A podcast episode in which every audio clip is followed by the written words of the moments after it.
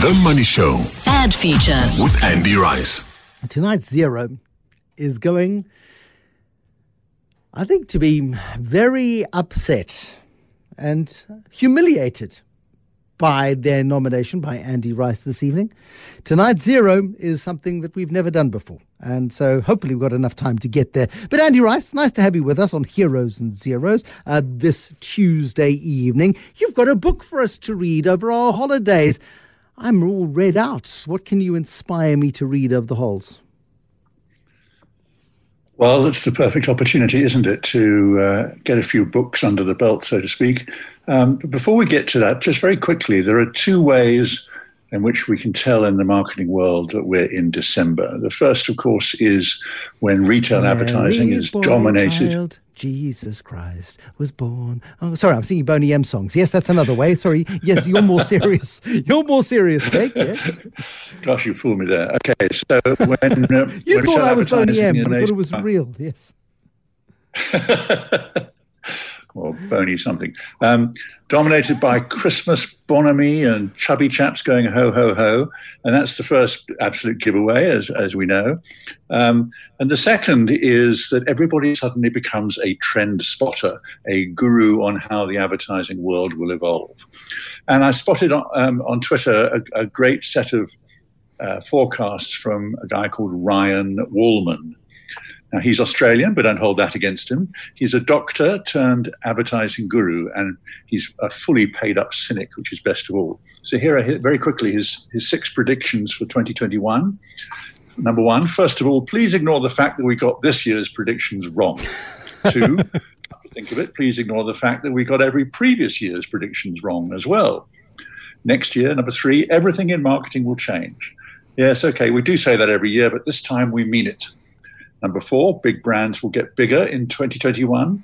Admittedly, this is because almost every small brand has been destroyed by a once in a century pandemic, but it remains an astute prediction.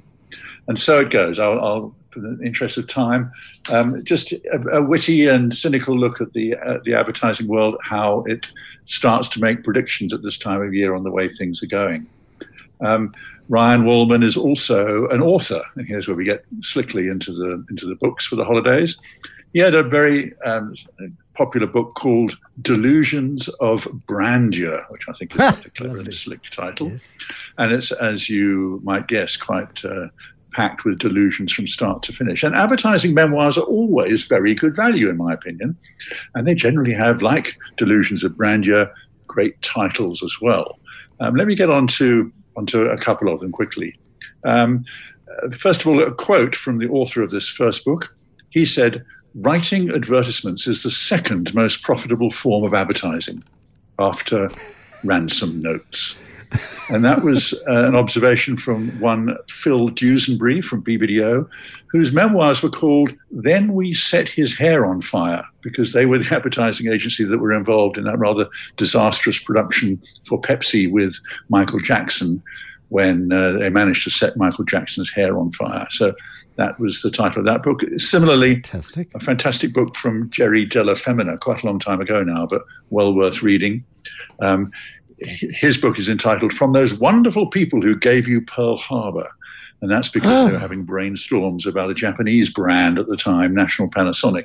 And he threw that out rather flippantly. Well, very flippantly, I hope. But he was the inspiration for Mad Men.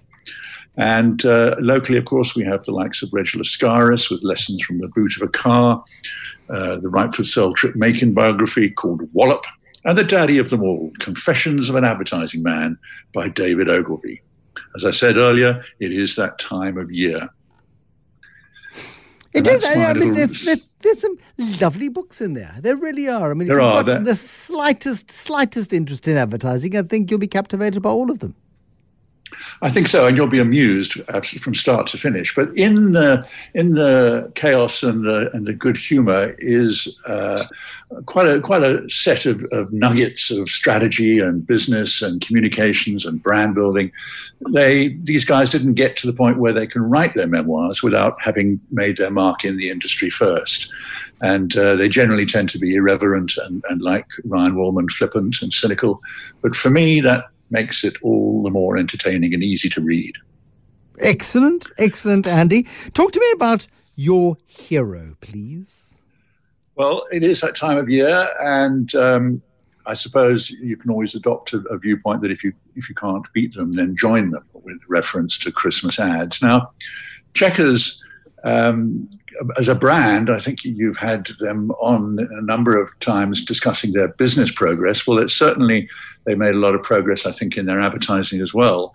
Um, and certainly in their brand development. I think their 60 60 is a great success.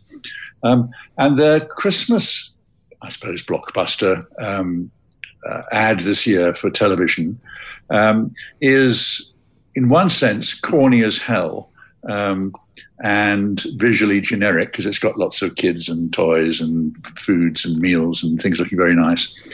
But the clever thing is, they have avoided the Boney M syndrome, Bruce, and they have got away from the um, the standard stuff that you would think of as appropriate music for Christmas. No, no jingle bells, no that kind of stuff. And instead, they've taken a song that we all know, but they've just given it a one-word twist.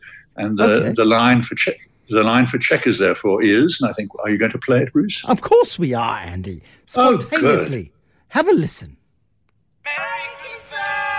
If Christmas is like 2020, it can't be very merry. But at Checkers, there's all your favorite Christmas roast, a fuss-free feast for every host. So don't worry, be merry. And if your budget is being tested, the world's best toys at the lowest prices, and extra savings every time you swipe. This don't worry, be merry. And if you thought 2020 couldn't end well.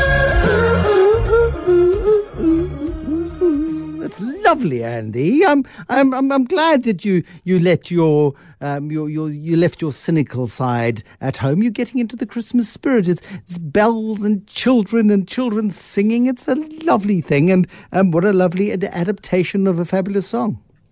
Yeah, just by changing happy to merry, it makes it Christmassy straight away. And that Bobby McFerrin song is is very um, infectious. Um, I don't think this ad is going to lead to Checkers or their advertising agency having to enlarge their awards trophy cabinet. Um, it's, it's, it's um, but it does it does get under your skin, and as I say, it's it's Christmassy, but a little bit different. And and differentiation and distinctiveness are two things that brands should have. So well done to Checkers for their uh, hero this evening all that matters is will it sell more turduckens than Nathaniel did, I wonder.